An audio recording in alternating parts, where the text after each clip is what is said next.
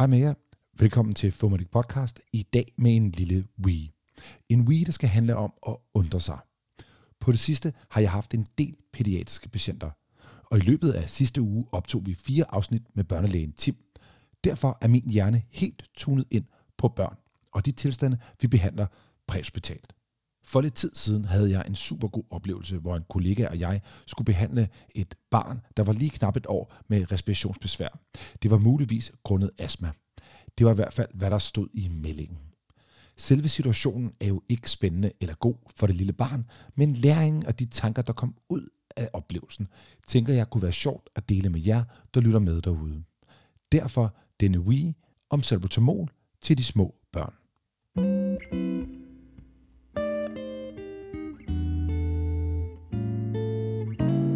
Dilemmaet handler om, at vi på vej ud til patienten kom til at tale om, hvorvidt at denne lille patient skulle have forstødet salbutamol eller ej. Vi var ikke helt på linje. En af os kunne huske instruksen. Beklageligt må jeg indrømme, at det var ikke mig, der kunne huske den. Vi slog derfor op i vores lokale retningslinjer undervejs for at afklare aldersgrænser og dosis. Her så vi, at man ikke må give salbutamol til et barn under et år i vores region. Men hvad så?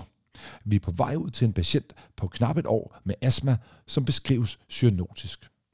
Min første spontane tanke var, at hvis det virkelig var rigtigt, at barnet var så påvirket af sin astma, at der var cyanose, så skulle vi finde noget salbutamol frem og give det i forstøveren så hurtigt som muligt, og efterfølgende så skulle vi bare få benene på nakken. Fordi med den viden, jeg har om astma, så skal de patienter være hos en specialist, som er vant til at intubere børn, hvis altså helvede bryder løs. Heldigvis så havde de voksne hos patienten givet barnet forstøvet medicin via sin egen spacer, og barnet havde reageret godt. Dilemmaet eksisterer dog stadigvæk. Jeg har en lille udfordring til jer, der lytter med. Tag lige en kort pause. Tænk over, hvad du vil gøre, hvis du stod med 10 måneder gammelt barn med væsende respiration og kendt astmatisk ledelse. Jeg giver dig lige 10 sekunder stillhed til at tænke over det.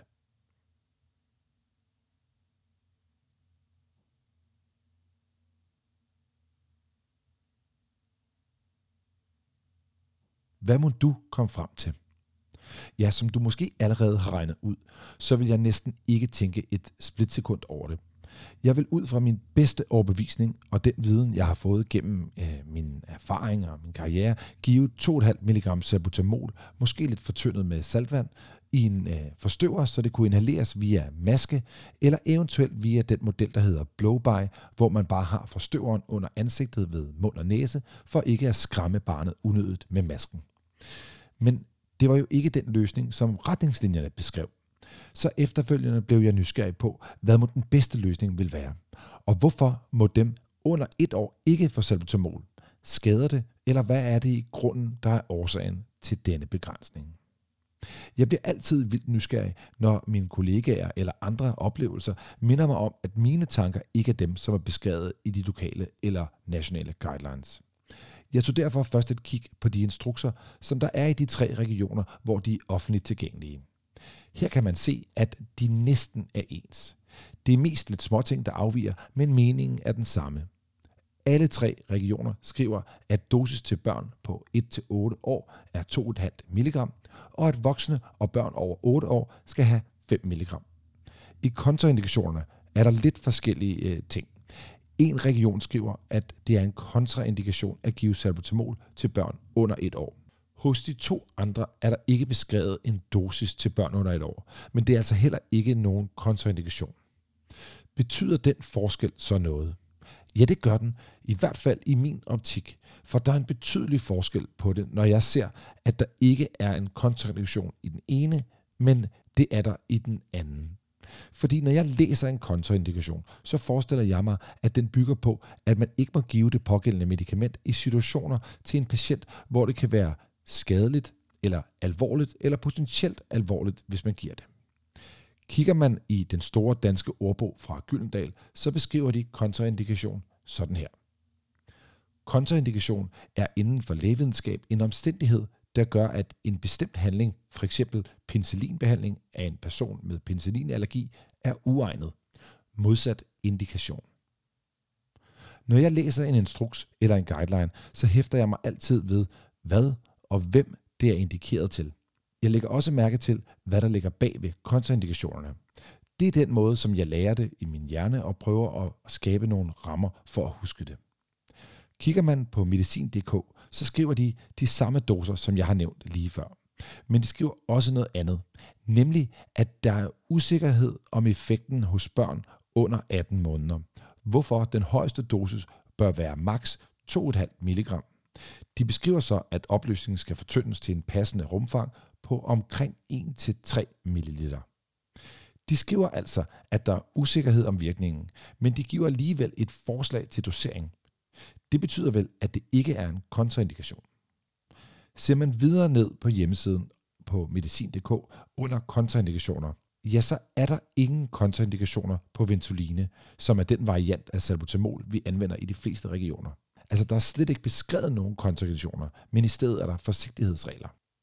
Det var jo netop min overvejelse, da jeg øh, snakkede med min makker om det, at jeg mente, at vi godt kunne behandle børn under et år. Nemlig fordi der ikke var nogen kontraindikation. Så min logik gik på, hvad nu hvis det virker? Bare lidt. Jeg overvejede da, hvad var de værste bivirkninger, der eventuelt kunne komme, og om der var mulighed for at gøre noget ved de bivirkninger, der eventuelt kom, eller de kunne monitoreres, så jeg var på forkant med dem. Min nysgerrighed gjorde, at jeg søgte lidt via Google og databasen PubMed. Her fandt jeg masser af spændende ting. Det var helt tydeligt, at det er et område, som der ikke er helt klarlagt endnu. De artikler, jeg fandt, beskrev flere interessante ting, som jeg vil nævne her om et øjeblik. Men inden jeg lige gør det, så vil jeg anbefale jer at kigge forbi shownoterne inde på fomedic.org, hvor jeg har linket til alt det, jeg har fundet. Læs gerne materialet og se, hvad for nogle tanker det giver dig. Den første ting, jeg hæftede mig ved, det var, at for de fleste børn fra 3 til 4 år og ned efter, så er det ofte bronkitis, man taler om, eller det, der hedder astmatisk bronkitis. Deres lunger reagerer altså på en eller anden stimuli, som de er hypersensitive overfor. Den reaktion kan give sekretproduktion, irritation, hævelse og lignende. Hvis vi lige husker tilbage på anatomien på børn, så er det noget med, at deres luftveje er små i forhold til, når man sammenligner dem med voksne. Derfor vil bare den mindste irritation med sekret, hævelse eller andet irritere og besværliggøre passagen af luft.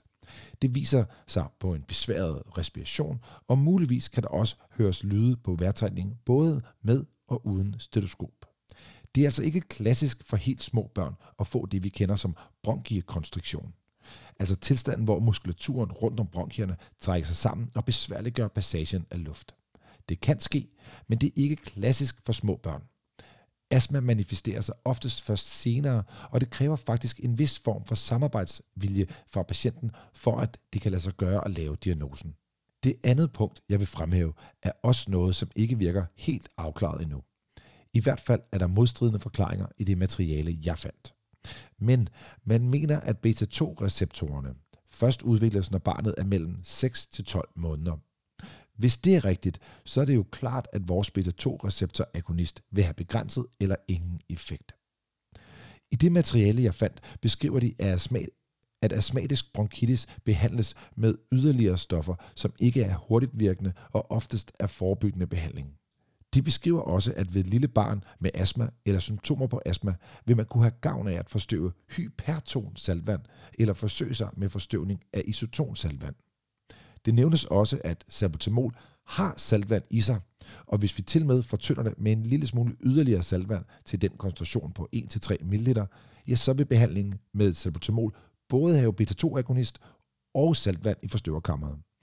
Derfor foreslår de, at man skal forsøge sig med salbutamol for den eventuelt lille effekt, det kan have.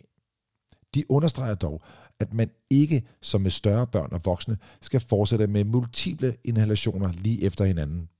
Her skal man give en enkelt, monitorere tæt undervejs og sikre, at der ikke kommer bivirkninger eller forværing undervejs. De sidste to steder, jeg kiggede, var i lægehåndbogen og i Region Hovedstadens Indhospitale Behandlingsguideline. Her skriver de, at børn under 5 år uden nedre grænse skal behandles med salbutamol med symptomer på moderat til svær og svær astma. Beskrivelserne for de to tilstande kan ses via linket i shownoterne. De beskriver også, at børn lige med eller over 12 måneder kan behandles med ipratropiumbromid. De beskriver, at man oftest kalder det astma bronchiale indtil barnet er 5 år, blandt andet fordi de symptomer, man ser, ikke er 100% lige med astma, men også fordi, at der er behov for samarbejde fra patienten, for at man kan stille diagnosen. Efter alt den søgning kontaktede jeg en læge, som også er en god ven, og som til daglig arbejder på en børnemodtagelse. Jeg var interesseret i at høre, hvad gør de så på børnemodtagelsen, når de har små børn under 18 måneder med de omtalte symptomer, når der nu ikke er evidens for god effekt af salbutamol. Her var svaret, at de forsøger med salbutamol. Tre behandlinger på en time, og oftest løsner det sig først efter den anden eller tredje behandling. De sætter selvfølgelig også gang i andre behandlinger til længerevarende effekt, eventuelt opstarter i steroidinhalation i kombination med langtidsvirkende beta-2-agonist. Alt det har jo ikke nogen relevans for den præhospitale akutte behandling, men det er altså den vej, de går i børnemodtagelsen. Men hvad så er meningen med den her lille Wii? Ja, meningen var, at jeg blev udfordret på den her spændende tur. Min makker blev også udfordret, trods han faktisk kunne huske instruksen bedre end mig. Vi troede faktisk begge to, vi vidste alt om, hvem og hvornår patienter skulle have sabotamol, men faktisk var vi langt fra den forklaring, som jeg netop er kommet med. Hvad kan du så bruge det til? Ja, jeg tror, du kan bruge det til, at hvis du en dag står med et barn under et år med symptomer på astma, ja, så ved du, at det ikke skader barnet at få salbutamol. De gør det på børnemodtagelsen, og det er beskrevet i lægehåndbogen. Du skal dog ikke fortsætte med multiple behandlinger, men transportere til sygehuset for vurdering og udredning. Og så skal du huske, at børn med respirationsbesvær kan være super svære at bedømme og behandle. Så husk, at har du et barn med svære symptomer, så skal assistance og transport prioriteres højt. Det var alt, hvad jeg kunne finde om emnet til denne lille Wii. Men jeg er super interesseret i at høre jeres erfaringer. Hvad gør I, når I står i en lignende situation? Del dine tanker med os på blogpostet inde på fomedic.org. Her kan I smide en øh, kommentar, så vi kan fortsætte debatten om emnet.